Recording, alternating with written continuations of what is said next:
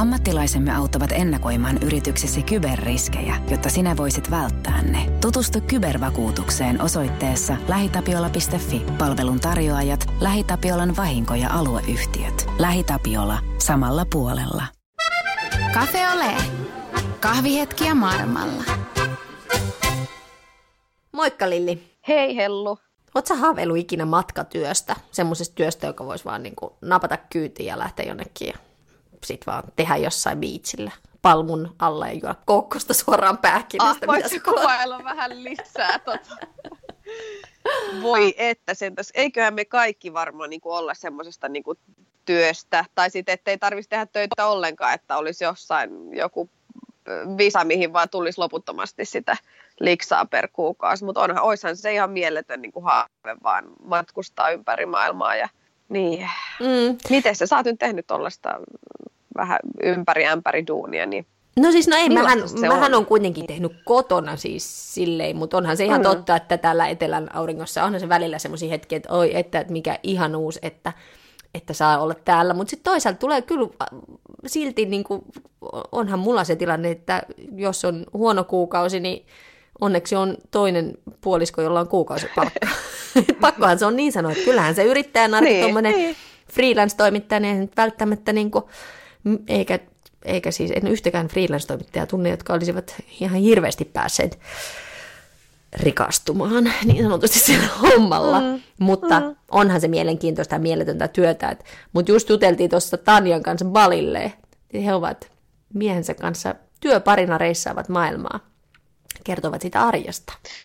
Joo, tämä oli tosi niin kuin, hauska, ja, mutta myös tosi niin kuin, realistinen, että mitä tämmöinen niin kuin, freelancerin tai yrittäjän arki on ulkomailla, eritoten balilla. Siellähän ainakin ihmiset kuvittelee, että se siellä riippumaatossa, riippumaatossa löhöt ja oijot jäseniäsi, mutta kyllä se on vähän muutakin.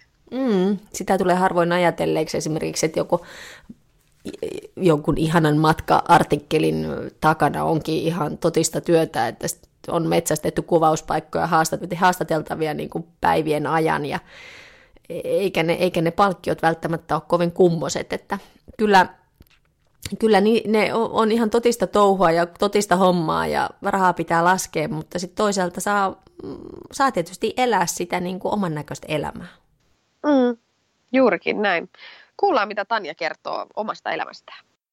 No niin, tällä kertaa soitetaan siis ensimmäistä kertaa Balille ja puhelimen päässä on Tanja.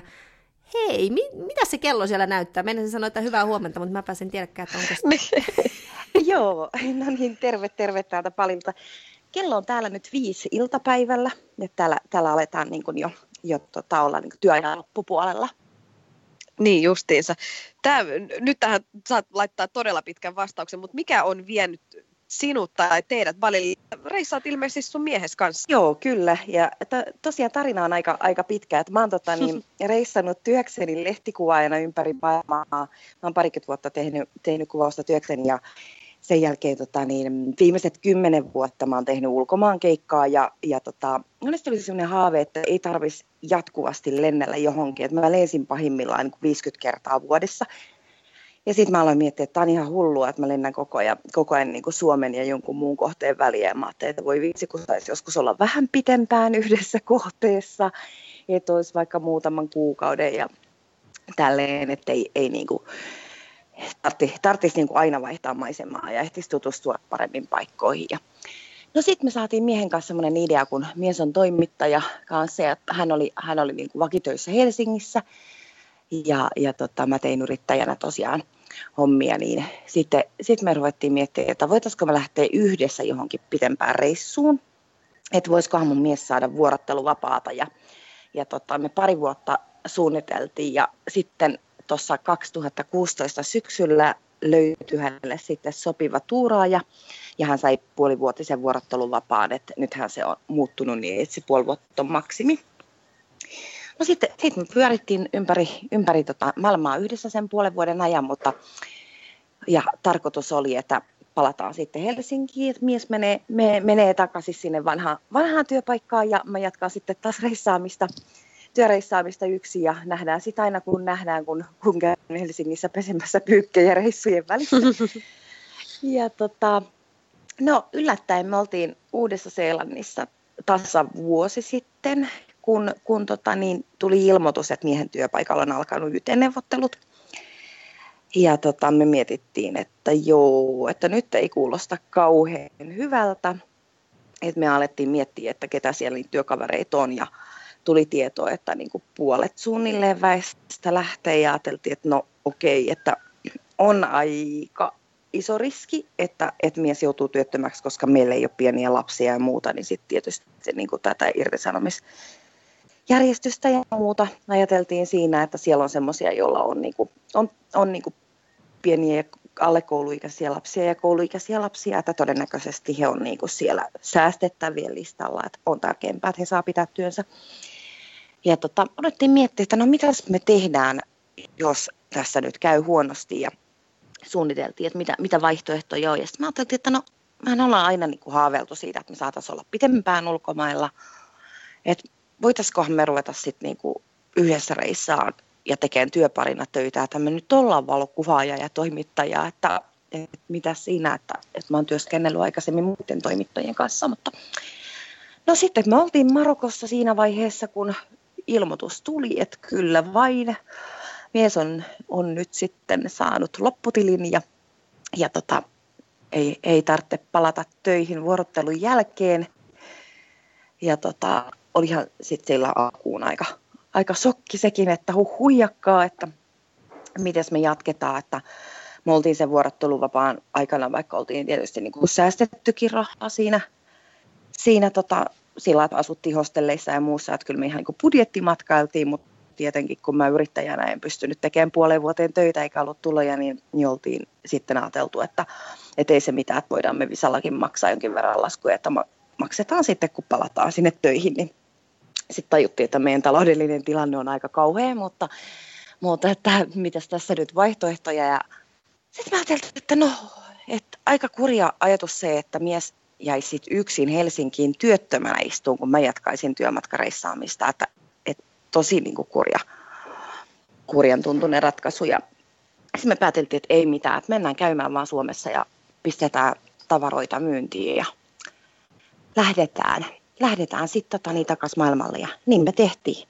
Me oltiin kuukausi Suomessa ja, ja tota, palattiin, me oltiin niin kuin Espanjassa, jäätiin, jäätiin miettimään itse asiassa, mies kysyi työnantajalta, että tarviiko hänen nyt tulla sitten Suomeen, Suomeen vuorotteluvapaan päätöksestä, onko hänellä työvelvoitetta ja sitten sieltä ilmoitettiin, että joo, ei, ei ole, että reissaa sinä vaan. Ja, niin me jäätiin sitten vähän pitempään vielä ja käytiin Suomessa, myytiin tavaroita ja lähettiin, lähettiin sitten takaisin tien päälle. No mi- miten, miten se on nyt sitten mennyt? Teidän yhteis- yhteinen työnteko ja onko riittävästi ollut töitä?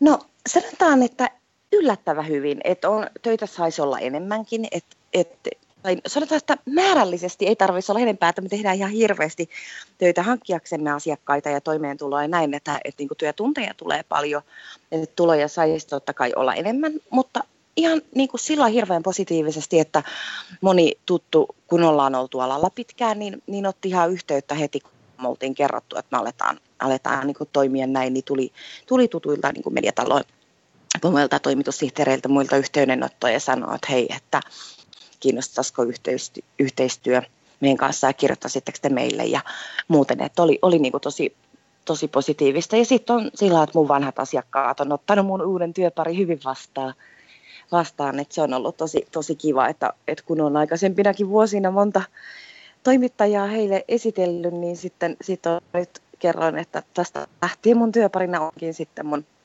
mun puolisoni, että on näin, niin tota, kaikki, kaikki on antanut mahdollisuuden hänelle kirjoittaa ja on ollut sit niinku tosi positiivista palautetta, että, että on, siinä mielessä ollaan tosi, tosi hyvin kyllä päästy alkuun. Mm. Te olette nyt siellä niin kuin reissun päällä, mutta onko teillä kuitenkin jonkinlainen niin kuin, takaportti tavallaan vielä Suomeen, tai onko teillä Suomessa jotain tukikohtaa, vai oletteko te ihan oikeasti nyt vaan maailmalla? No meillä on kaksi asuntoa Suomessa. Että meillä on yhteinen asunto Helsingissä ja sitten mulla on asunto Tampereella. Että sehän on meillä niinku taloudellisestikin se tavallaan se niinku vähän huolestuttavin asia siinä, että meillä on asuntolainaa paljon jäljellä vuosikausiksi, mutta me ajateltiin, että me ei haluta niin kuin, tehdä hätiköityjä ratkaisuja, että me lähdettäisiin myymään niin kuin, mitenkään paniikkitunnelmissa asuntoja, vaan pistettiin ne vuokralle ja ja ajateltiin, mm. että, että, tota, että, että, että, että meillä on niin kodit siellä ja sitten ei tarvinnut ihan koko omaisuutta myydä kerralla siinä kuukauden Suomen visiitin aikana. Että oli sille helpompi, että pistettiin vaan sitten jotain niin astiota ja mä myin kirjan ja mies myi jonkin verran kirjoista ja muuta, muuta että oli, oli silleen, että vuokrattiin sitten kalustettuna, niin ei tarvinnut lähteä niin kuin mitään sohvia keräilemään minnekään, minnekään heti, että se antoi meille niin semmoista miettimisaikaa, että, että meillä on tavallaan paikkaa, että jos me ei viihdytä maailmalla, niin meillä on kodit olemassa, me voidaan palata sinne. Ja, ja eikä meillä ole mitään niin ajatusta, että, että ei, etteikö me voitaisi palata Suomeen, mutta ei olla tällä hetkellä sitä, sitä tekemässä, mutta että työt vaikuttaa tosi paljon siihen, että sitten jos tulee Suomessa hyvä työtarjous, niin me voidaan tulla Suomeen yhtä hyvin kuin kun lähtee sitten vaikka Espanjaan töihin, että ei, ei meillä ei olla sillä niin sidottuja, että me ollaan, ollaan niin kuin uteliaita sille, että katsotaan, mitä elämä eteen tuo. Ihan mahtava asenne. Ja teillä, mutta teillähän on ilmeisesti, niin kun, jos mä ymmärsin oikein, että te ette niin matkusta koko ajan, vaan te aina asetutte vähäksi aikaa niin jonnekin, muutamaksi kuukaudeksi. Joo. Tai Oliko tämä niin se tyyli? Joo, no tämä on, joo, meillä on tavoitteena kyllä niin kuin asettua johonkin pitemmäksi aikaa. Niin kuin tosiaan sanoa, että mä oon reissannut niin hirveän monta vuotta liikaa, että, että mä niin toivoisin, että saisi sais olla kauemmin paikallaan ja ja niin kuin minimissään se kolme kuukautta, mutta musta olisi aika ihana, jos pystyisi olemaan puoli vuotta paikallaan. Mutta myöskin itseni tuntien voi olla, että mä lopulta viihtyisikään niin kauan, mä haluaisin vaihtaa kumminkin maisemaa, että nyt sellainen muutama kuukausi kerrallaan on hyvä. Että me oltiin viime kesä sitten, kun käytiin tosiaan myymässä niitä meidän kamoja sieltä kotoa, niin lähdettiin sen jälkeen Serbiaan ja oltiin siellä kaksi ja puoli kuukautta, että me jouduttiin siitä perhesyistä käymään sen jälkeen – Suomessa, mutta että se oli niin kuin Belgradissa viihdyttiin tosi hyvin, että, että olisi jäänyt mielellään niin kuin pidemmäksi aikaa sinne. Mutta sitten tosiaan tota, niin, jouduttiin käymään Suomessa ja sitten sit mä ajattelin, että no okei, ei me nyt palata, palata heti Belgradiin, vai jatketaankin sitten, sitten asiaa kohti, kun me oltiin suunniteltu jo muutenkin, että me lähdetään syksyllä Japaniin.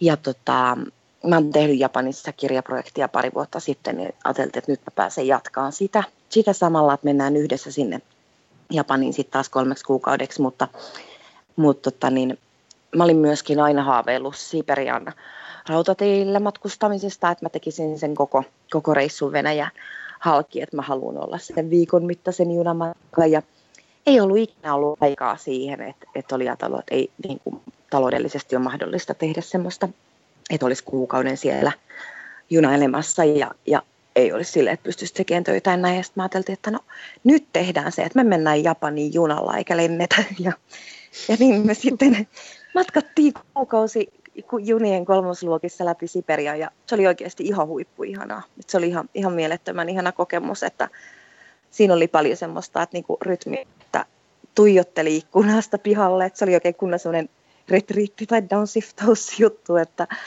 että istui silleen, että saattoi ajatella vaikka, että tekisi mieli juoda kahvia, hakisinkohan tuolta vaunuemännältä kuumaa vettä. No, mä hain vaikka kohta, että mä kattelen ensin tätä suomaisemaa ja sitten joskus tunnin päästä, että no, mä nyt me hakee sitä. Että se oli niinku ihana, kun muuttui semmoiseksi hitaaksi aika. Ja tota, että vaikka vaihettiinkin paikkaa, mutta että se juna niinku pieni kolmasluokan peti oli se koti, että tässä on kaikki mulla, että mun reppu on tässä ja mä oon tässä ja tää on näin, niin se, se tuntui niin kuin oikeasti tosi, tosi ihanalta jotenkin semmoiselta semmoiselta niin kuin tarvitulta irtiotolta. Niin, se on vähän niin kuin toi teidän filosofia ehkä niin kuin kuukauteen typistettynä, eli että elämä on matka, eikä tar- ei ole kiire perille niin Joo. niin sanotusti, eikö vaan? Niin, niinpä, kyllä, kyllä. Siinä on paljon sellaista ja sitten on mä oon tota, niin minimalisti itse ja halunnut aina elää tosi vähällä tavaroilla. Mä itse asiassa pidän minimalisti blogiakin ja sitten se on niin kuin, ää, tavallaan ollut, ollut niin kuin semmoinen, että voi vitsi, kun voisi joskus elää vain pelkä repuvarasta ja että olisi vain pari laatikollista tavaraa, mutta ainahan sitä kuitenkin, kun on kiinteä kotti, niin on enemmän, että on jotain niitä kirjoja ja astioita ja muuta.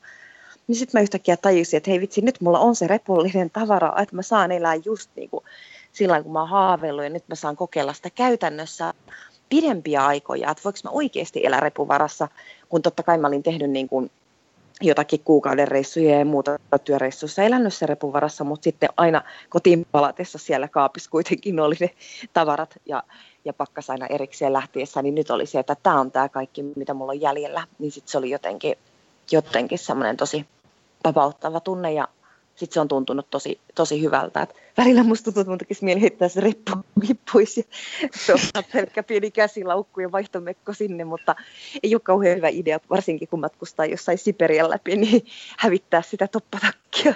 Ja sitten tosiaan tota, niin tämän junareissun jälkeen me oltiin Japanissa kolme kuukautta ja me ollaan seuraavaksi menossa sitten tekemään töitä kuukaudeksi uuteen Seelantiin, mutta kun Japani ja Uusi-Seelanti on molemmat kohtuullisen kalliita maita, niin me päätettiin, että me tullaan pitämään kuukaudeksi toimistoon Balille, että saadaan lämmitellä välissä ja sitten myöskin niin kuin olla vähän edullisimmissa olosuhteissa ja hoitaa sitten täältä kaikki niin kuin ne toimistotyöt, mitkä ei vaadi jossain tietyssä paikassa olemista. Ja ensi viikolla sitten jatketaan uuteen Seelantiin tekemään juttuja sieltä. Kuulostaa aivan ihanalta. Onko teillä, oletteko te molemmat niin kuin ihan henkeä veren yrittäjä henkisiä, vai tuleeko teille joskus semmoinen niin fiilis, että vitsi halutaan niin kuin 9 viiteen niin kuin duuni, että palkka kilahtaisi tilille? Niin kuin?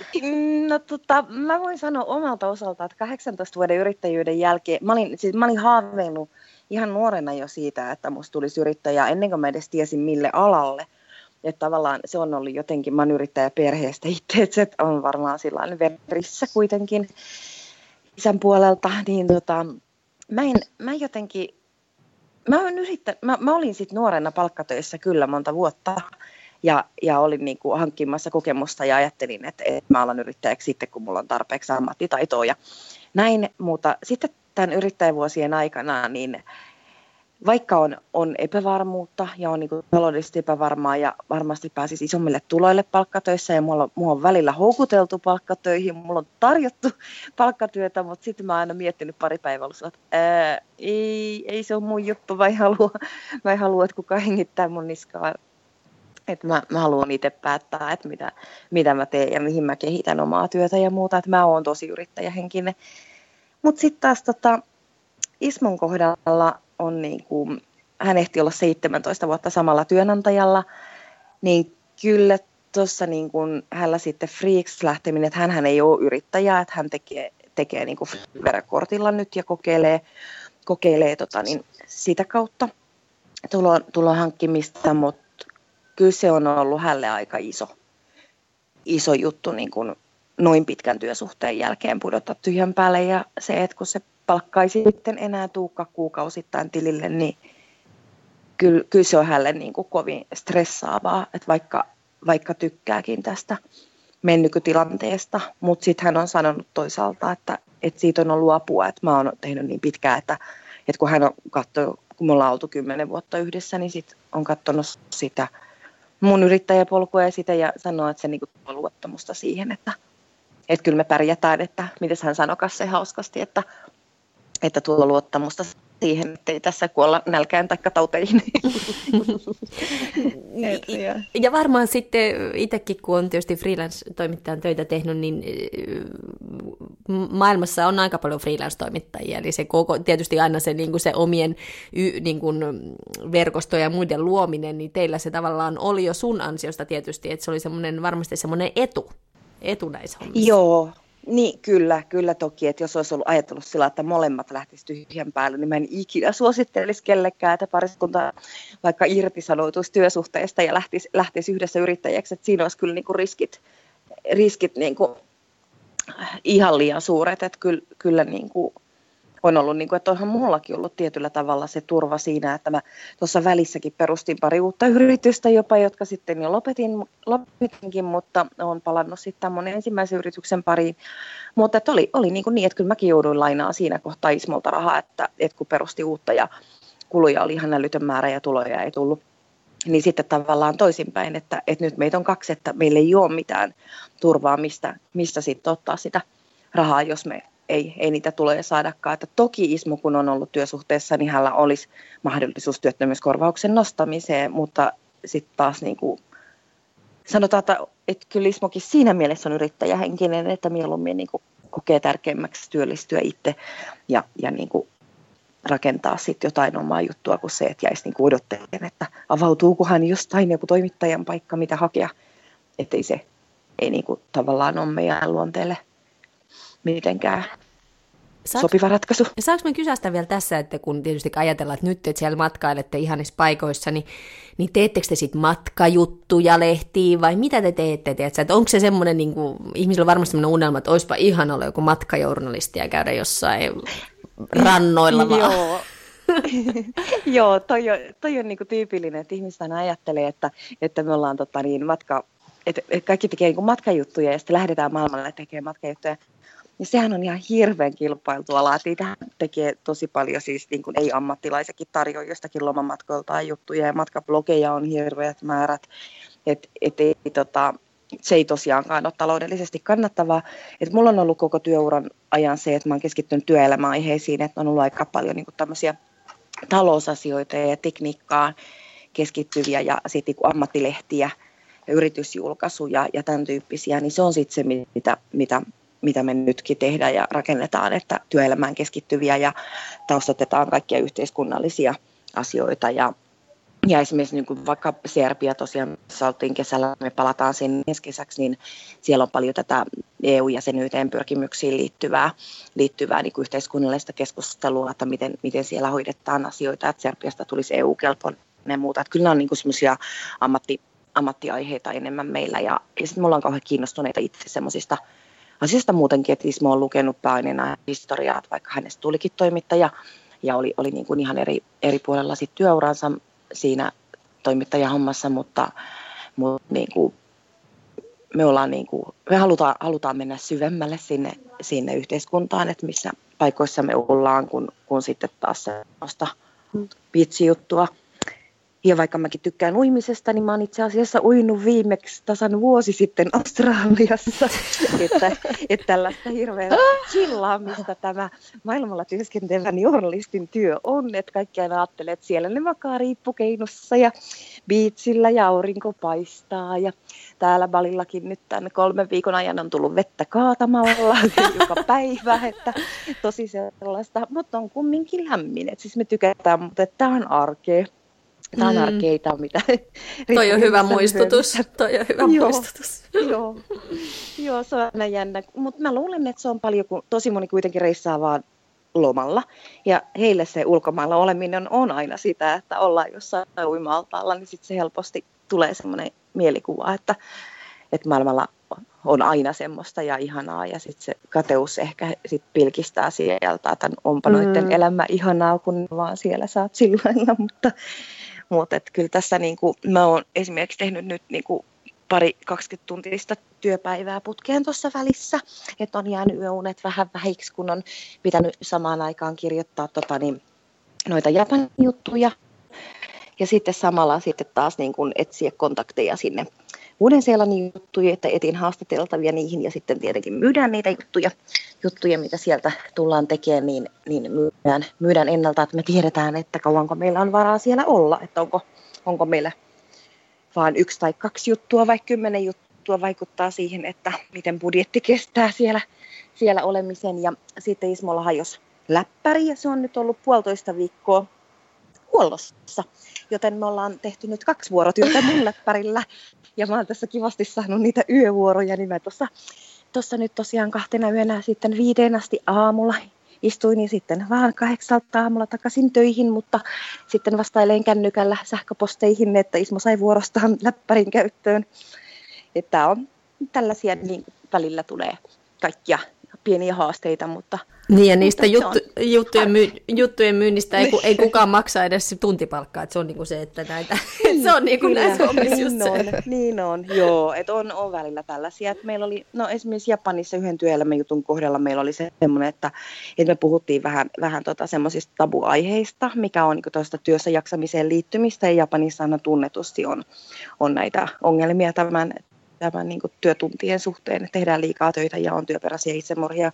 Sitten kun lähtee ulkomaalaisen journalisteen tekemään tämmöistä juttua, niin kukaan ei halua puhua aiheesta, että se on iso tapu maan sisällä, mutta sitten saatiin, että ulkomaalaisille toimittajille kerrottaisiin näistä, niin, niin kyllä siinä sai oikeasti lähettää kymmeniä ja kymmeniä sähköposteja yrityksiin ja niin suostutella ja sanoa, että tämä on, niin kuin, että me haetaan positiivisia esimerkkejä, että me ei, me ei olla niin kirjoittamassa juttua, missä kerrotaan, kerrotaan näistä epäkohdista, vaan me kerrotaan niistä, että minkälaisia toimenpiteitä on tehty näiden epäkohtien korjaamiseksi. Ja siitä huolimatta, niin kyllä mä voin sanoa, että, että mä oon käyttänyt kymmeniä tunteja siihen, että ne ihmiset löytyi siihen juttuun, mistä kuitenkin sitten periaatteessa maksetaan se yhden päivän liksa siitä varsinaisen jutun tekemisestä, mm. koska ei sitä voi asiakkaalta sitä sitä tota, niin, niitä kymmeniä tunteja lähteä laskuttaa, niin kyllä ne menee sitten ihan harrastustoiminnaksi. Hei, näitä juttuja olisi kiva kuunnella vielä lisää, mutta meillä rupeaa aika loppuun, niin meillä olisi nyt nämä kolme viimeistä kysymystä, jotka me kysytään jokaiselta, jotka istuu meidän podcast-penkki. Lilli. No niin. Jos olisit Suomessa, niin missä olisit ja mitä tekisit? Hmm, mitähän, tämä on vaikea. Mä olisin varmaan Helsingin tai Tampereen kodissa ja tekisin aika lailla sitä samaa, mitä mä teen täällä terassillakin. Tästä seuraavasta kysymyksestä tuli jo viitteitäkin, mutta mitä ihmiset luulevat, että sun elämä on nyt? Joo, no tämä on, tää on tosiaan se, että mistä sanottiin. Mä luulen, että ne kuvittelee, että mun elämä on tosi rentoa, kun mä saan vaan reissata. Viimeinen kysymys, Tanja. Oletko onnellinen? Joo, mä oon tosi onnellinen. Joo, kyllä. Mun kaikki asiat. Että taloudellinen tota, on heikko, mutta raha on aina vaan rahaa. Että mä nautin siitä, että mä saan elää oman näköistä elämää. Että mä oon tosi onnellinen. Aivan ihana vastaus. Kiitos Tanja. Kiitos Joo, paljon kiitos. ja oikein paljon tsemppiä seuraaviin seikkailuihin. Joo, kiitoksia ja hyvät jatkot teille sinne. Kiitos, moi moi. Kiitos, moi. Moi moi. Ammattilaisemme auttavat ennakoimaan yrityksesi kyberriskejä, jotta sinä voisit välttää ne. Tutustu kybervakuutukseen osoitteessa lähitapiola.fi. Palvelun tarjoajat, LähiTapiolan vahinko- ja alueyhtiöt. LähiTapiola. Samalla puolella.